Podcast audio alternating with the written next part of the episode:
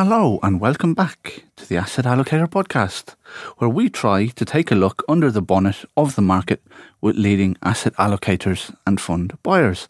I'm David Thorpe, contributing editor at Asset Allocator. Joining me today are Jane Bransgrove, investment director at Charles Stanley, and David Baxter, funds editor at Investors Chronicle. Thank you both for joining me today for what is a bit of an ESG investing special. Jane, one of the things we aim to do on this podcast is look under the bonnet a little bit at the fund and asset allocation decisions being taken by market participants. But I think many advisors find this harder to do with sustainable funds. And perhaps the present labelling regime doesn't help with that. What do you think are the, the next steps we can expect from regulators in that regard? And how do you navigate the current uh, minefield of labelling that, that's out there? Thanks, David, and thanks for inviting me. I think yes, you're right. You know, labelling and taxonomy in general is one of the big issues um, when talking about sustainability, and uh, we have been waiting for the FCA to come out with their uh, labelling on sustainability, uh, which will be used uh, for funds. Uh, they had originally planned to issue um, some draft guidance in uh, the second quarter. That's now been pushed to September. So we're currently waiting for that to come out. We've seen um, some initial thoughts from them um, regarding labelling and some of their terminology, and they have used sustainability um, as a, a, category for some of those funds. So, if we think about it on a sort of a green spectrum, that would be to sort of the right hand side. On the left, they are labelling potentially labelling funds as responsible. So they have some considerations regarding um, ESG uh, within their sort of methodology and objectives. But sustainability is going to cover categories that at the far right hand side uh, they're proposing is uh, sort of impact. So that's quite uh, sort of dark green, we'd say. Um, and to the slightly to the left of that, they have two categories uh, which they were proposing to call uh, transitioning and aligned. Now, they haven't de- uh, defined how that would be, um, how funds would be categorised within those uh, different uh, labels. They have talked about having a certain uh, percentage in terms of allocation to sustainable and sort of ESG or SRI uh, sort of vehicles uh, sort of within or holdings within funds. And it's likely to be uh, transitioning a sort of a lower allocation and aligned a higher allocation. Um, Germany, for example, use about 75% as a threshold to label things um, as 75, but we don't know what the number um, will be. I think probably the labelling, calling them uh, transitioning and aligned, uh, I don't know whether that will survive the sort of final cut. I think, uh, to my mind, that does confuse the picture a little bit with sort of climate, um, where there are benchmarks that are um, either sort of climate uh, aligned or um, sort of transitioning. So I, I, think that's not terribly helpful um, and potentially sort of confuses the matter further. Um, but it you know, we will need some sort of definitions and criteria to help people um, sort of navigate and understand the labelling. You know, they want labels that are um, easy for consumers to understand, um, but at the same time have some granularity for sort of investment professionals to be able to, as you say, look under the bonnet and try and understand.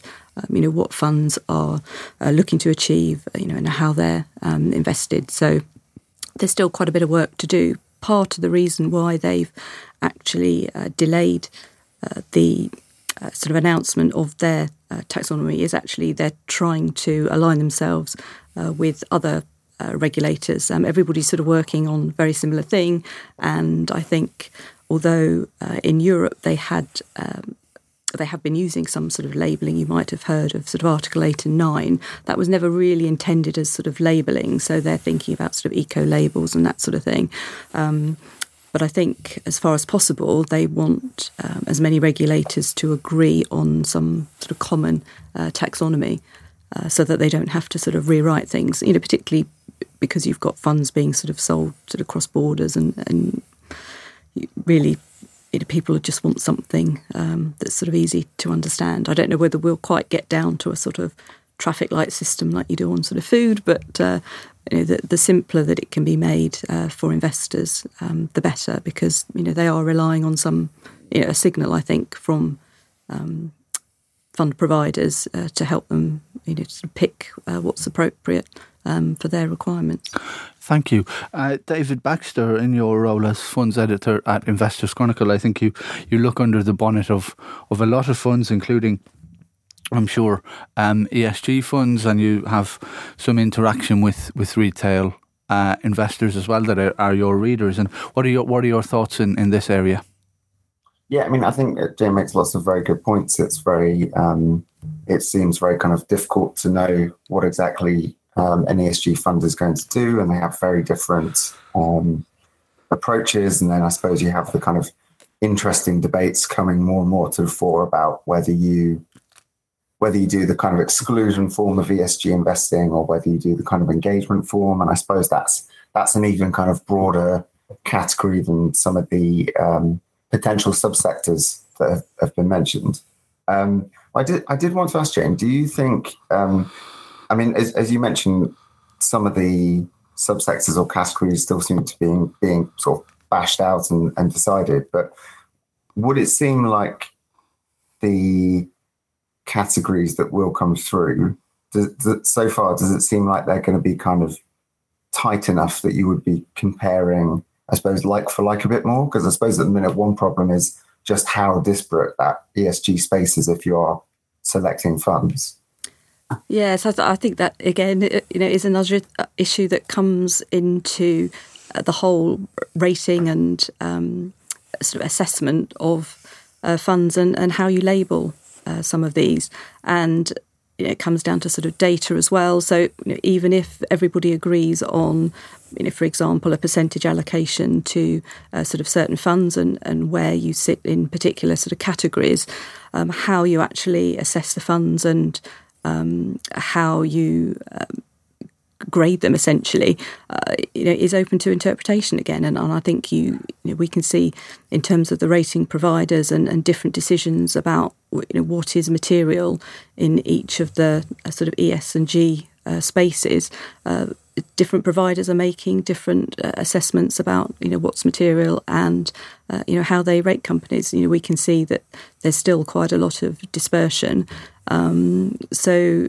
I think that then you know sort of feeds into uh, how you assess uh, the percentages and uh, you know whether you are comparing sort of like with like. I think that's another area that the regulators will look at uh, so that there is some consistency um, regarding that sort of data that's being used uh, to assign uh, funds uh, and put them into an appropriate uh, sort of category. So you know, there are lots of things, as you say, still to um, sort of iron out, and I think uh, regulators and uh, you know will play a part in in trying to to help define you know some of those sort of definitions and to give people some confidence about the the ratings that are being applied to sort of companies and then you know in turn uh, funds themselves. Jane, one of the things which feeds into that, um, I guess, is the trade off uh, that many funds present between, say, investing in low carbon businesses now and those which say that they are investing in businesses which are transitioning to a, a low, lower carbon uh, business model in future. Um, as a as an investor, how do you think about that question uh, uh, when you're looking at what to uh, invest in? I guess it's transition versus present um, activities. Yes, yes, and and it's I suppose it's a similar uh, sort of argument about the sort of exclusion or you know positive sort of slanting, um, and, and, whether you feel that uh, to get to where we need to get to, you know, you should uh, just uh, sort of divest from those uh, you know, inverted commas bad companies uh, currently and, and, remove as much carbon as you can at this stage, um, or whether you think it's important to actually engage with these companies. You know, they will need to be part of the solution, um, and I think our preference would be uh, to engage uh, with these companies. And um, you know that's part of our stewardship role is and, and, what we expect from the managers that we're investing in. You know we we're asking as part of our due diligence what they're doing um, on these fronts you know to push companies uh, to improve uh, their positions and, and, help with that transition. You know we will only get there if everybody um, sort of plays their part. And removing companies that are you know have high uh, sort of fossil fuels or uh, at the moment and, and, aiming for a low carbon at this stage you know isn't necessarily going to uh, sort of get us there. So i think engaging with companies um, and having one eye um, on that uh, transition and, and the parts that companies uh, can play um, in achieving those targets um, is important. And i think people you know perhaps instinctively and in a bit like how they have their sort of negative sort of screening ideas I think uh, we quite often get people coming to us and saying, you know, they don't want fossil fuels or or things like that. But I think it, it does need to sort of broaden out the discussion um, to talk about how some of those companies and you know moving from maybe being an oil company to more you know, thinking about themselves as energy suppliers and and how much of that energy they can then get from renewable sources um, you know is an important sort of conversation to have um, you know, there are benchmarks uh, that are sort of Paris aligned. The, the, the strictest ones do have thresholds um, for excluding uh, an element of uh, sort of fossil fuels and oil companies above a uh, you know a fairly sort of low threshold. But a lot of benchmarks now do have some element um, of uh, sort of carbon screening and sort of low carbon. So some of those companies are um, sort of taken out. Um, you know, but in some cases, you know, there has been, uh, you know, particularly recently with what's happening with um, sort of oil prices, you know, you can see there has been a bit of a trade-off, you know, in terms of performance. Um, you know, in the UK, if you look at um, the regular index uh, compared to an index that, you know, has stripped out uh, some of those sort of energy companies, you know, there's been quite a big uh, divergence. You know, it's not doesn't necessarily play out across all markets, um, but in certain markets. Um, and in certain situations where those uh, sort of sectors are, are doing well, then you know you are potentially um, you know, suffering a bit in terms of um, sort of performance. Um, you know, so that's something else to uh, to consider. Thank you, Jane. Um, David Baxter, uh, how do you how, how, do you think about that question of transition? I know that uh, there's some element of uh, cynicism in in the market uh, about about that. Yeah, it's it's interesting, isn't it? I, I feel like the um, transition point uh, perhaps anecdotally seems to have gained a bit more momentum uh, in in recent years. Um, and uh, yeah, maybe that's kind of um, yeah one of the newer ways people are kind of thinking about things. Um, I would add it's quite interesting from you know chats I've had with kind of selectors in the past um, where they're making the point that uh, the region you invest in can be quite important on this front as well. So, for example, it, it might be easier to be exclusionary in more of a developed market. Whereas if you're in something like an emerging markets, kind of ESG type funds, then sometimes you are kind of looking at, um, for example, using using a form of energy that may still be perceived as kind of dirty, but is cleaner than the kind of current option being used. So there are quite a lot of lot of nuances. Um, and I think that's kind of uh, playing through slowly. Um, yeah, but I, I, think it's also interesting point Jane makes about about performance in certain markets. You see, you, you've seen quite a big trade off, um, and and there were just kind of those big nuances around what ESG funds have tended to do in different regions. Like in the US, you have kind of big debates over whether you know some ESG funds will simply use a lot more exposure to to names like the FANGs um, so um, yeah, I, I, guess perhaps we're also going to see kind of more granular approaches to um, to what ESG funds do in future. Thank you for that. And Jane, f- following up on that, really, um, how, how, do you think about diversification within this within this space? And are transition funds really essential if you want to have a, a diversified um, exposure in ESG land? Yeah, so I think uh, you know we've now got a lot, uh, you know, a lot more, you know, in the way of options for constructing sort of portfolios. You know, if we were looking at trying to do something um, that had particular ESG targets, you know, whether that's um, you know sort of a, a, transitioning objective or whether that's just an overall um, a good score as, as far as sort of ESG uh, quality uh, sort of rating is concerned. I think you know that would have been difficult a number of years ago, but you know we've seen so many funds um, sort of coming out uh, that have some you know sort of ESG um, sort of angle or socially responsible angle. You know that we're able to uh, populate multi-asset portfolios pretty well. Um, you know in terms of having um, funds that are uh, different from their parent index because of those overlays uh, that they've got in there. Um, I think, uh, as you know, we've seen in a lot of areas, equities tend to be the ones that sort of get the most attention. I suppose you know a lot of funds are. Um, you know, perhaps have a higher allocation to that. Um, you know, sort of in general, uh, the the bond side tends to be, you know, a little bit further behind in terms of um, trying to get uh, funds that you know perhaps meet those um, sort of objectives. I think in the sort of alternative space as well, we've still got a few um, sort of gaps, um, but a lot of um, particularly on the passive side, I look after um, some sort of passive models. You know, lots of providers have come out with equivalent um, sort of indices that we can use. you know, and in a lot of cases, you know, they pitch them in terms of pricing. at the same sort of level, so you know that's that's not a, a trade-off that you're having to uh, sort of make when deciding uh, whether to use them. Um, but I think in uh, sort of the alternative space, there's a little bit more, um, you know, there was few, some more gaps to sort of fill. And um, I think, uh, but elsewhere, sort of across portfolios, you know, we can certainly find um, a lot of vehicles. We, we haven't been given um, specific uh, sort of climate uh, targets uh, by clients at, the, at, this sort of stage. So um, I think perhaps on the institutional space that is something um, that we're being asked about, and uh, there's some new uh, TCFD uh, legislation coming in, so that next year we will have to start talking about.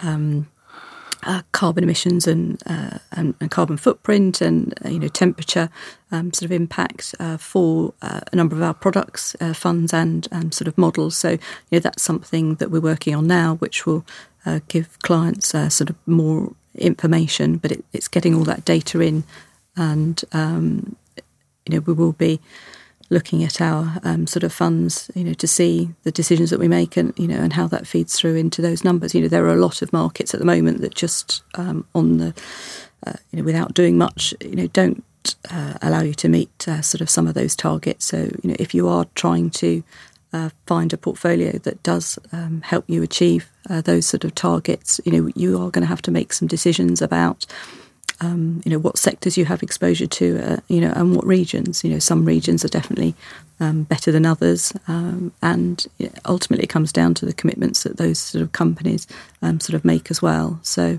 Um, you know, it'll be interesting to see. I think what numbers um, sort of start coming out when people uh, start reporting under some of those TCFD uh, requirements. Thank you. Uh, you mentioned uh, alternatives, and there's certainly been an uptick, I think, in interest uh, from clients in having exposure to alternative assets in the ESG universe. How, how do you do alternatives, and how do you do it in a way that represents value uh, for for clients, given the I presume quite nebulous nature of some of the uh, investments there. Yeah, so so our um, alternatives exposure tends to concentrate on um, sort of infrastructure. So that's a, an area that you know we're particularly um, sort of positive on. It, you know, it's provided some useful um, sort of diversification. Obviously, earlier this year, it's been particularly difficult with a lot of sort of equities and bonds moving in in the same sort of direction. Um, but the uh, infrastructure space um, within sort of alternatives um, has provided some uh, sort of useful diversification. Uh, we've got the option of using uh, sort of listed infrastructure um, vehicles and um, some of those are investing in the underlying um, sort of utility companies. Um, we've also got the ability to use um, investment trusts that are particularly focused on, for example, uh, sort of renewable energy. Um, you know, and that's uh, those are holdings that we uh, put into some of our um, sort of model portfolios. Um, and and they're very attractive. You know, they they give good yields. Uh, the the cash flows um, uh, have uh, an element of sort of inflation linking, which has obviously been um, important uh, sort of recently and uh, are beneficiaries of, of, some of the short term uh, market prices um, as far as energy is concerned. I think, um, you know, I talked about the gaps earlier. Uh, other portfolios, we'd have um, sort of property um, in the portfolio as one of our other alternative investments, um, but that's something that is still uh, an area where uh, you know it's difficult to find vehicles that give you uh, that sort of ESG angle as well. I mean, buildings um, themselves contribute to around sort of forty percent of, of, sort of carbon emissions. So, you know, it, it's something that um, people are aware of and, and know it's important to tackle. And I think when you look at uh, new building sort of plans, you know, they've got lots of uh, environmentally um, sort of friendly uh, sort of considerations that, that, you know they have to take into account, but that's not feeding through yet into uh, the uh, vehicles that we're sort of using. You know, but there will have to be a lot of um, even if it's sort of retrofitting uh, things. Um, I expect that to be something that comes, um, you know, hopefully um, fairly soon and uh, will enable us to uh, sort of fill that gap if that's a sector that we you know want to invest in going forward. Thank you. David Baxter, I know that uh, apart from apart from ESG related assets, the other sector that's been very hot uh, and much discussed in recent years has been alternatives. What are your, your thoughts about where that, those two might meet? Uh, yeah, I mean, I think Jane kind of covered um, some of those points really well. You have kind of the the alternatives partly, I think, just stand out to a lot of investors because the yield, and um, clearly that's been something that's been absent for in different, more traditional parts of the market for for a long time. Um, and then also, I guess it's interesting that they're uh, they're offering perhaps a more targeted ESG play. Um, so rather than just kind of going for a broad ESG fund, you're going for something like kind of a, a, a batteries fund or focusing on, on solar power or, or many other kind of things that are popping up now. Um, I was going to again kind of tack on a, a, a, question Jane, I was I was wondering, do you um, do you think the kind of the broad ESG and this is a very not the easiest question maybe, but, do you think that the kind of broad ESG fund will still have a place in years to come, or do you think would you expect it perhaps to be kind of supplanted by these more uh, kind of niche offerings as just given how idiosyncratic ESG kind of preferences are and people will perhaps start to want something a bit more specific as they get a bit more knowledgeable on on the subject?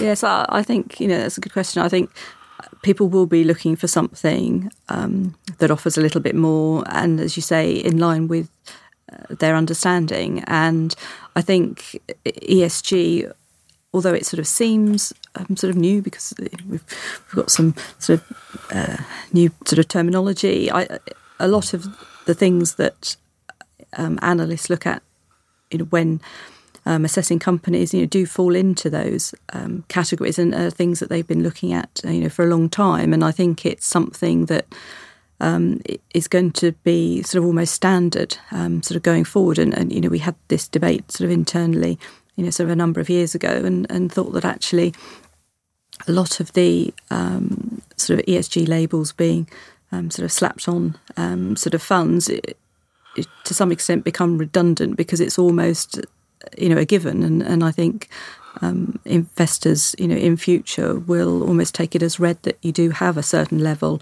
um, of you know sort of ESG or sustainability um, sort of factors integrated into your sort of investment process and, and somewhere um, you know sort of within the, the makeup of the fund. And therefore I think people will be looking as you say, for, for funds that can differentiate themselves and uh, you know and show um, where they're sort of offering something different. Because I would expect you know most of the market to have to have you know or to, to achieve that sort of minimum um, you know standard sort of going forward. Um, you know even for people who don't necessarily feel that's a particular sort of bias that they want to have. I think um, investors um, will be want to be ESG aware in terms of knowing, uh, you know, where they stand with their investments, and you know, the regulators are are asking us to provide that um, sort of information, um, sort of going forward. So um, yeah, so I think there will be um, some more uh, sort of specific vehicles that come out that we can use in our portfolios. Thank you for that. And Jane, just to, to finish up, I guess, how, how do you think about um, valuations right now, particularly in, in different geographical areas? Um, I know uh, David Baxter touched on earlier the the sort of um, developed markets versus emerging markets debate, but more granular than, than that, are there are there arbitrage opportunities out there? Uh, are assets priced differently in different regions simply because of the, the region in which they're located, or is that the, the wrong way, I guess, to think about ESG? Um, I think you know a lot of the companies, uh, obviously, sort of international uh, sort of companies. I think uh, you know when they're being assessed, it, it, comes down to I think the providers that are doing the assessment, and um, you know certainly the bigger ones will be assessing companies um, across the board, and uh, you know, they'll they tend to start with a sort of a market cap. So you've got a lot of companies that are covered in America, you know, a bit less so um, in emerging markets. But you know, where they're doing their assessment and um, using the same uh, materiality for particular uh, sort of industries and deciding which factors are um, sort of most important, I would expect there to be. Um, uh, you know, some sort of read across, uh, you know, and not too much disparity between uh, sort of different regions in terms of how those companies are, um, you know, sort of assessed. But then, you know, the flows into those countries, you know, certainly we've seen, um, you know, the whole uh, sort of ESG space, lots of you know new funds coming out, um, lots of money being um, sort of directed to some of those areas. So you know, I think that has potentially. Um, you know, distorted some um, sort of valuations. And as we talked about, you know, earlier, you, we don't always have the same, you know, sort of opportunities in um, emerging markets that we do, um, you know, sort of in developed markets in that uh, sort of area. So we still, in, in general, have a preference for uh, developed over sort of emerging markets, and um, a lot of the vehicles that we use uh, that have uh, sustainable uh, or, for example, the renewable energy focus um, have uh, allocations mainly to those uh, developed regions, whether that's uh, sort of the US um, or um, sort of Europe. Thank you for that, Jane Bransgrove, Investment Director at Charles Stanley, and David Baxter, Funds Editor at Investors Chronicle, for joining me today. And thanks to all of you for listening. Uh, we're now going on a, a bit of a, a, summer break, and I'll go and try to find my bucket and spade. But do remember to tune in again when we return in September. Thank you. Hi, I'm Daniel, founder of Pretty Litter. Did you know cats tend to hide symptoms of sickness and pain? I learned this the hard way after losing my cat, Gingy. So I created Pretty Litter, a health monitoring litter that helps detect early signs of illness by changing colors, saving you money and potentially your cat's life. Pretty Litter is veterinarian developed, and it's the easiest way to keep tabs on your fur baby's health right at home. Go to prettylitter.com and use code ACAST for 20% off your first order and a free cat toy. Terms and conditions apply. See site for details. When you make decisions for your company, you look for the no brainers. If you have a lot of mailing to do, stamps.com is the ultimate no brainer. Use the stamps.com mobile app to mail everything you need to keep your business running with up to 89% off USPS and UPS. Make the same no-brainer decision as over 1 million other businesses with stamps.com. Use code program for a special offer. That's stamps.com, code program.